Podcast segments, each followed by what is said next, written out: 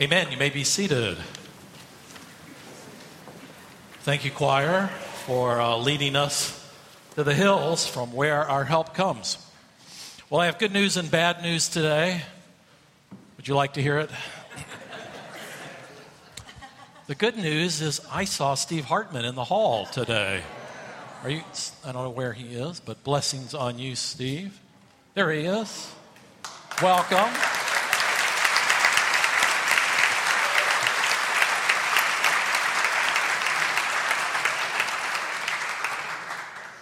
If you're new, Steve was pastor here for a number of years, and he and Susie have moved to Denver. It's so good to see you. Thank you for being with us. Oh, and the bad news I'm not baptizing my grandson today. Oh. So he came up with a stomach bug last night, and uh, he said he'd rather postpone it. You know, the only silver lining in having no baptism is that I guess I have 10 extra minutes to preach. So. I'm just going to put that page back in that I took out for the other services. So. We're looking at Isaiah chapter 2 today. Uh, let's pray. Gracious God, we thank you for your word, your word which is truth. We thank you for the foundation that is in the scriptures, the old and new covenants the story of Israel, the story of Jesus, the story of the church, the people of God. So teach us, Lord, from your prophet Isaiah, this passage that leads us to the mountain. Teach us that we might grow close to you at the beginning of Advent. For we pray in Christ's name. Amen. So, a word about Isaiah. Isaiah was an Old Testament prophet from the 8th century meaning he prophesied, wrote down these words, seven, eight hundred words before the time of Christ. So quite a, quite a bit of time. And he, he prophesied in a day when Assyria, from Nineveh, Assyria, was the evil empire swallowing up nations. They swallowed up Syria, they swallowed up Israel, the northern kingdom. They did not get to swallow up Judah and Jerusalem. And Isaiah is in the south, he's in Jerusalem writing these words. This is what Isaiah, son of Amoz, saw concerning Judah and Jerusalem. In the last days, the mountain of the Lord's temple will be established as the highest of the mountains. It will be exalted above the hills, and all nations will stream to it. Many peoples will come and say, Come, let us go up to the mountain of the Lord, to the temple of the God of Jacob. He will teach us his ways, so that we may walk in his paths. The law will go out from Zion, the word of the Lord from Jerusalem. He will judge between the nations and will settle disputes for many peoples. They will beat their swords into plowshares and their spears into pruning hooks. Nation will not take up sword against nation nor will they train for war anymore. Come, descendants of Jacob, let us walk in the light of the Lord. This is the word of the Lord.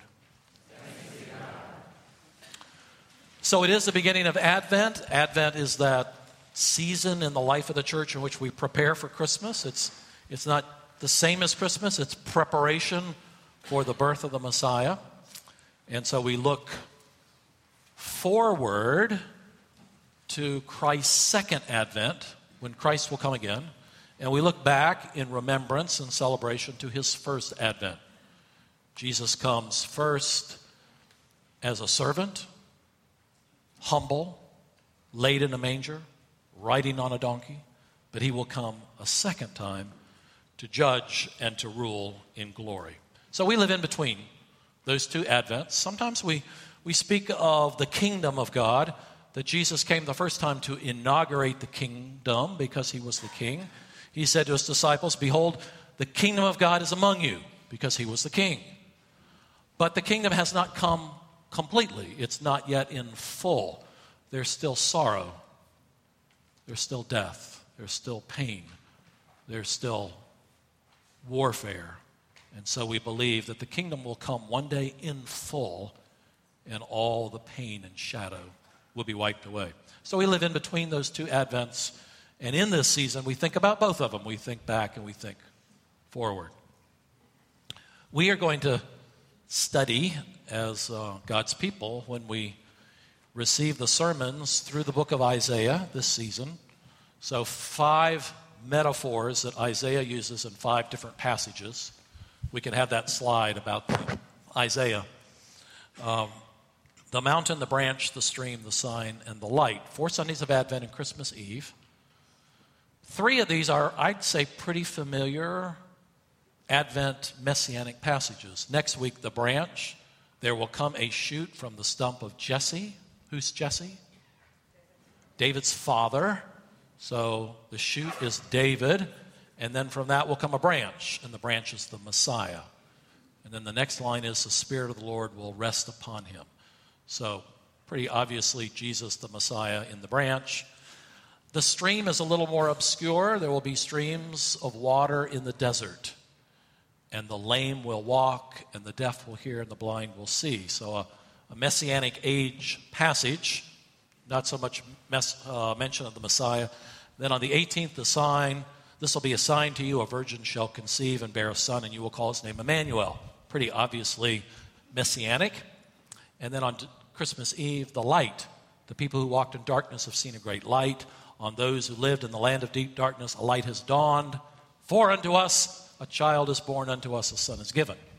Pretty obviously messianic. I get to preach the mountain, not so obviously messianic, but you're going to watch, you're going to watch carefully and see where is the Messiah in this passage about a messianic age and a mountain. So I want you to think about mountains. Picture maybe a mountain that was important to you on a trip or where you grew up. Uh, I grew up in Asheville, North Carolina, and uh, the mountains there are not huge mountains. I'm going to show you a picture of uh, Mount Mitchell. Mount Mitchell is the highest mountain on the East Coast, east of the Rockies. It's 6,684 feet. Respectable, but not a big mountain. This past weekend, uh, Pam and I were in State College, Pennsylvania, visiting my mom for Thanksgiving. And my mom said, Oh, at the hotel where you're staying, if you open the window, every room looks out on Mount Nittany. And so I had to go look. And sure enough, it did. Mount Nittany couldn't be 2,000 feet. Maybe it's 1,000 feet. It's a hill. But in State College, it's a mountain. yes, Mom, I saw Mount Nittany, 2,000 feet. My brother, who was with us, is from Oregon, and when he looks out his window at home, he sees this. And that's impressive. Mount Hood, the tallest mountain in Oregon, 11,231 feet. I'm going to forget these tomorrow, but today I know them. tallest mountain in Oregon. But even Mount Hood at 11,000 feet and the other mountains in the Cascades are dwarfed by the tallest mountain in the world, if you go all the way to Asia and go to Nepal, I've not seen this myself, but Mount Everest is 29,000 feet tall. That's a mountain. And I show you these because in this passage, the prophecy is that the mountain of the Lord's house will become the tallest of the mountains. So it's important for Isaiah to help us think about mountains and why they're important.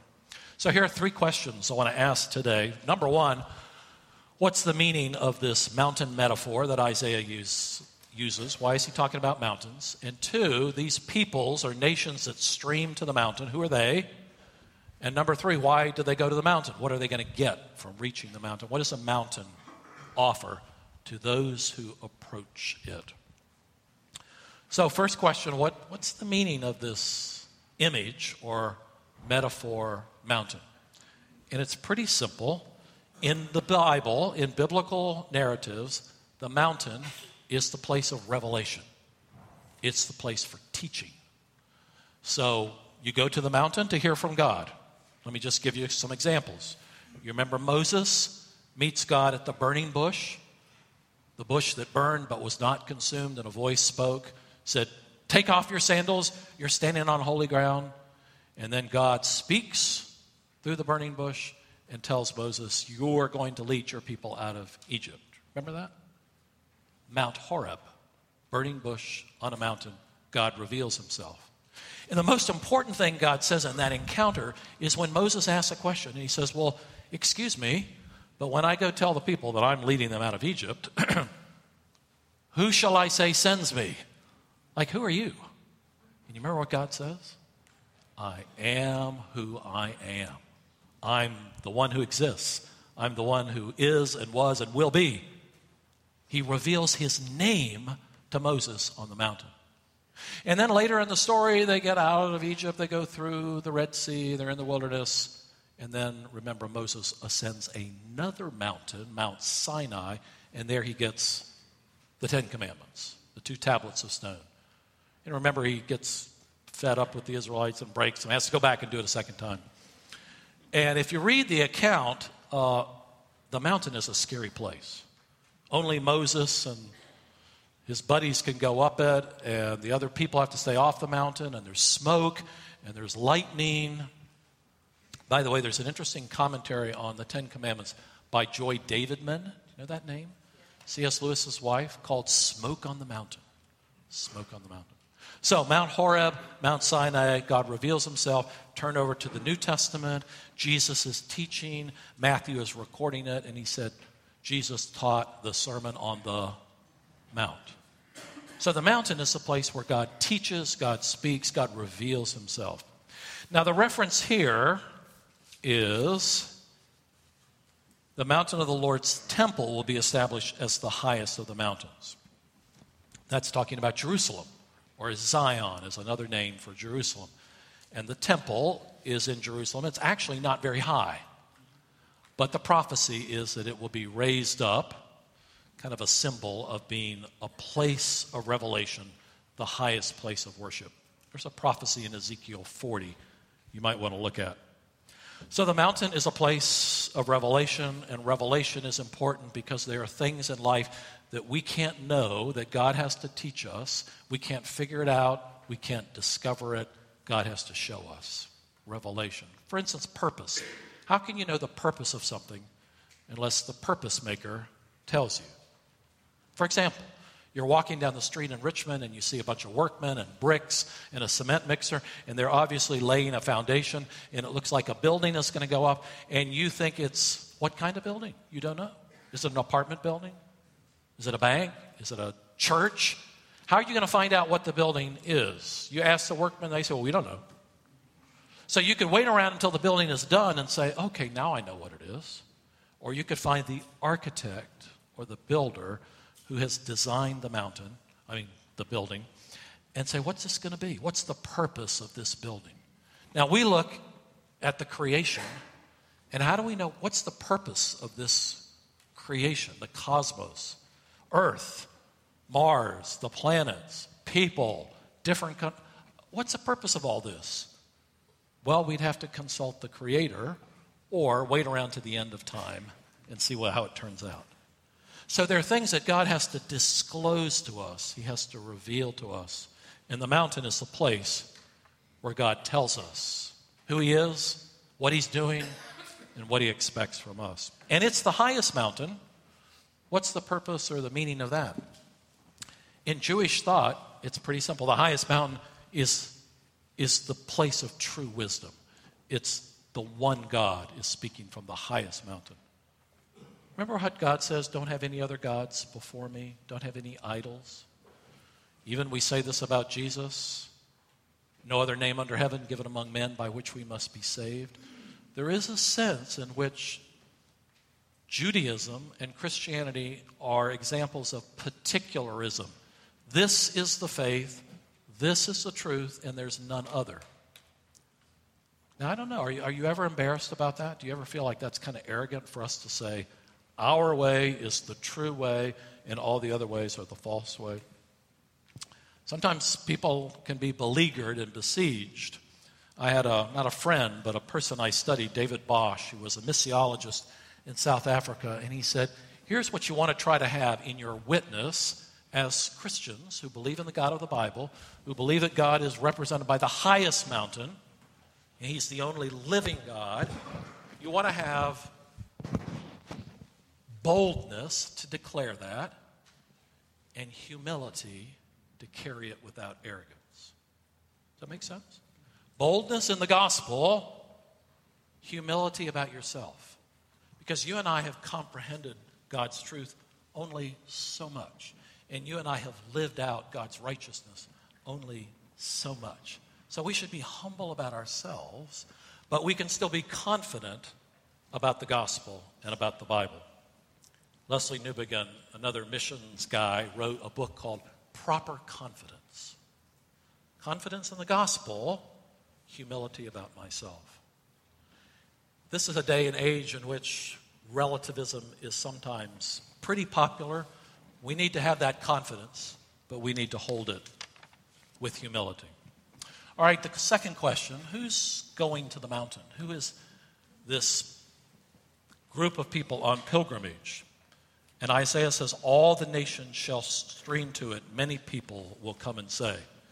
This is maybe the surprising bit in Isaiah's prophecy. Here's an Old Testament picture where the nations are coming to God on the mountain. Not just Israel, but all the nations.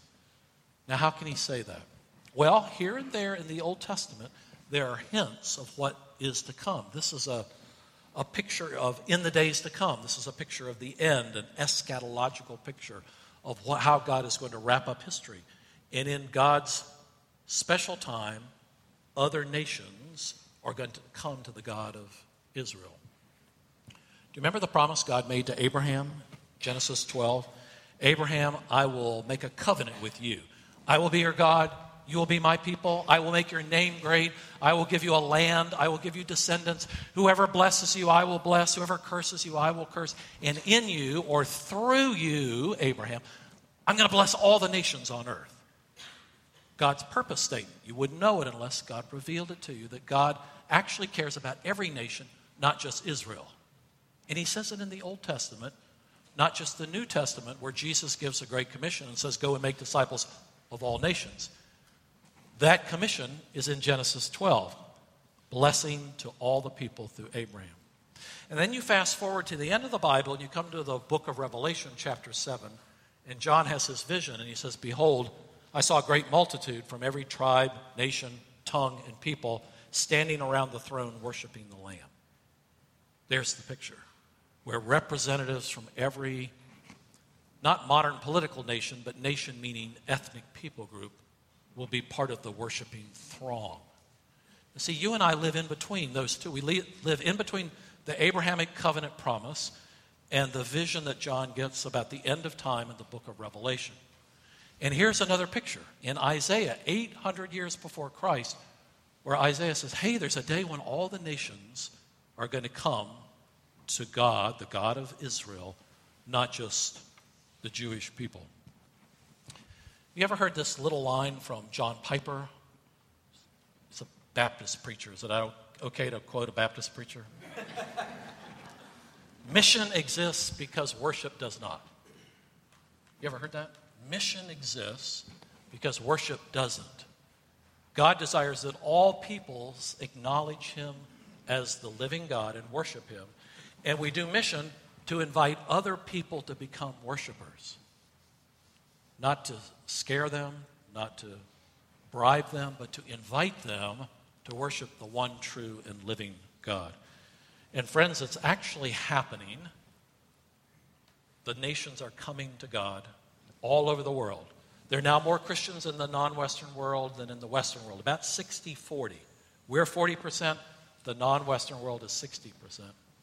There are Christ movements in the Islamic world, in the Hindu world, and I hope we're on the verge of it in the Buddhist world as well. A few weeks ago, you heard Sasan, October 30th, preaching here about Iran and saying that there had been more Christians coming from Islamic peoples in the last 14 years than in the previous 1400. That's true. I've met some of them. And there's a movement in northern India where village after village are coming to Christ. So the nations are starting to come not to Jerusalem, but to come to the Messiah who sits on the throne in Jerusalem. What about the third question? When these pilgrims come to the mountain, what, what do they find? What do they get? Well, first, it says that they're coming for instruction, doesn't it? He will teach us his ways so that we may walk in his paths. The word and the law will go out to them. People need to be instructed, they need revelation, they need to know who God is, what God does for us, what God expects of us. And then there are these passages about peace. He will judge between the nations, settle disputes, swords into plowshares, spears into pruning hooks. It's a word about restoration, isn't it? That where people are at each other's throats, there will be peace. Do we need that today in the world? Have you read about Yemen lately, the civil war? Have you heard about Mosul in Iraq? What about Aleppo in Syria? And those are just three places that I pray for every day Syria, Iraq, Yemen, that are just gripped by warfare. When people are afraid of bombs, it's hard to go to sleep, it's hard to eat, it's hard to care for your children, it's hard to teach them lessons.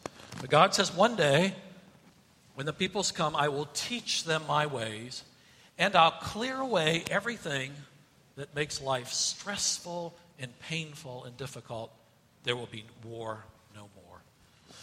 It's a picture of, of shalom, isn't it? You know, shalom, the Hebrew word for peace. It means more than cessation of violence, it means food and drink shelter and flourishing for all people. That's what God promises. And you know, that's what the peoples of the world want. They want what we want. They want not to be afraid, they want to be free, they want to have food and drink.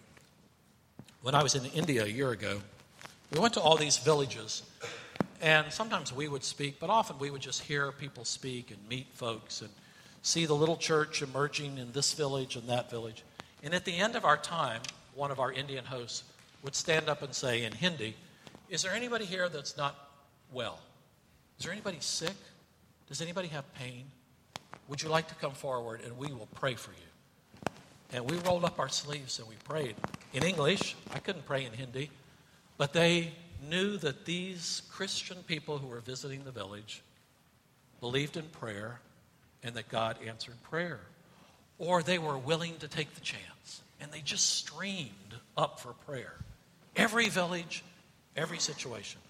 And sometimes our host would say, okay, time to go to the next village. And I would think, there's still people in line who answered the call to prayer and want to be prayed for. People around the world are hungry for the same things we are. And our privilege is to point them to the mountain where God is, where God not only gives benefits, but God gives Himself. You know, Christianity is the only religion where you can have a relationship with God. We call it a covenant. God made a covenant with Israel, makes a covenant with the church through a mediator to have a relationship. Nobody else offers a God who's not only mighty, but a God who cares. A God who cares so much, he sent his son to become one of us.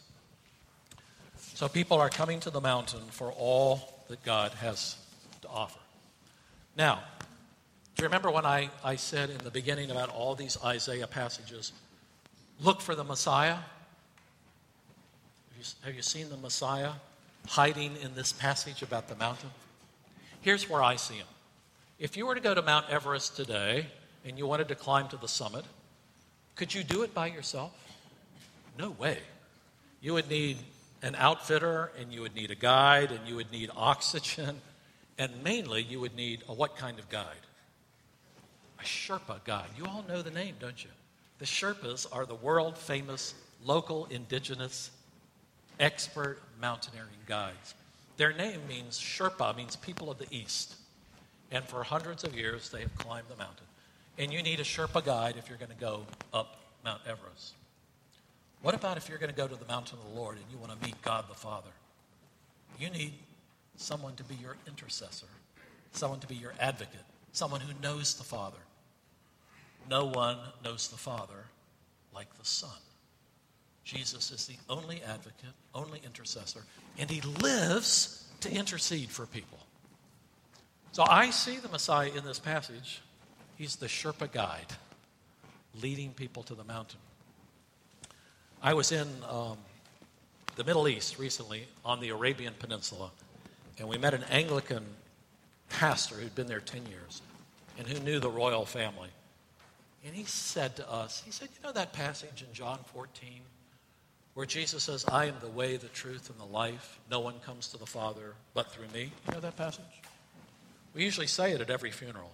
In my Father's house are many mansions. And then it ends, I'm the way, the truth, and the life. No one comes to the Father but through me.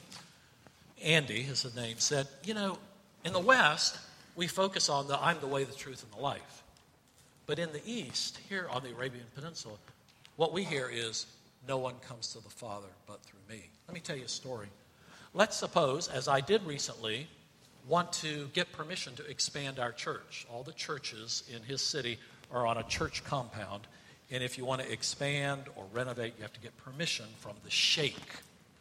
He said, What I would do is I would petition the ruler, Sheikh Khalifa, and I would send a letter to the Office of Cultural Affairs, who, if he liked it, would bump it up to the Minister of Culture, Youth, and Community Development. And if he liked it, he would take it to one of the advisors of the emir, and maybe it would get all the way to the top, I would hope. But then he said, I thought, you know, my son is in school with the sheikh's son. And the sheikh's son invited him to a birthday party next week. I'm going to take him to that birthday party, and I'm going to linger at the door. And maybe he'll invite me in. And maybe I will get to talk to the sheikh face to face because my son knows his son. Do you see it? The Son has access to the Father. When you think about Jesus, I don't know what box you think of first Savior, Lord, Good Shepherd, the Word, the Lion of the tribe of Judah. There are lots of different titles and boxes we have for Jesus. Jesus is the one that gives us access to the Father. When we get to another Isaiah passage, we'll come to that phrase Holy Counselor, Wonderful God, Holy Counselor, Mighty God, Wonderful Counselor, Wonderful Counselor. The word counselor means the one who's called alongside. Jesus comes alongside and opens the door so we can meet the Father. This Advent, I pray that you and I will have a longing to know the Father and the Son in a deeper way. And that we'll see how the Messiah was sent to do that, to open the door. Ephesians puts it this way He is the Prince of Peace, and He has come to, pre- to proclaim peace to those who are far off, the Gentiles, and those who are near. Jesus, the Prince of Peace. Hebrews puts it this way He is able for all time to save those who approach God through him, since he always lives to make intercession for them. As you pray for those who need to meet Jesus, to get to the Father, don't forget that that's your privilege as well. When Isaiah wrote this, he ended with this line Oh,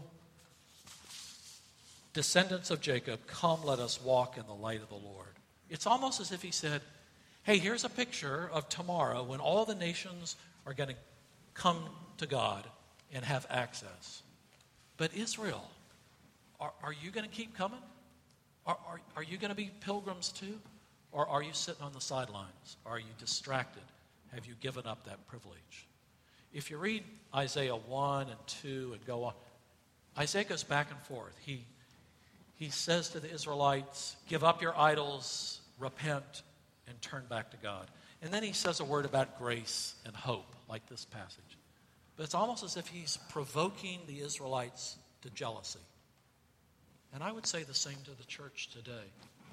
Let's not be complacent. Let's not take our privileges for granted. And as Muslims and Hindus and Buddhists come to Christ, let's be in the pilgrimage. Let's be in the party. Let's pray. Lord Jesus, we have so many privileges. Help us not to take them for granted, but to be part of the number, to be part of your glorious church that's going to include every tribe, every nation, every people, and every tongue. Glory to you, O Lord. Amen.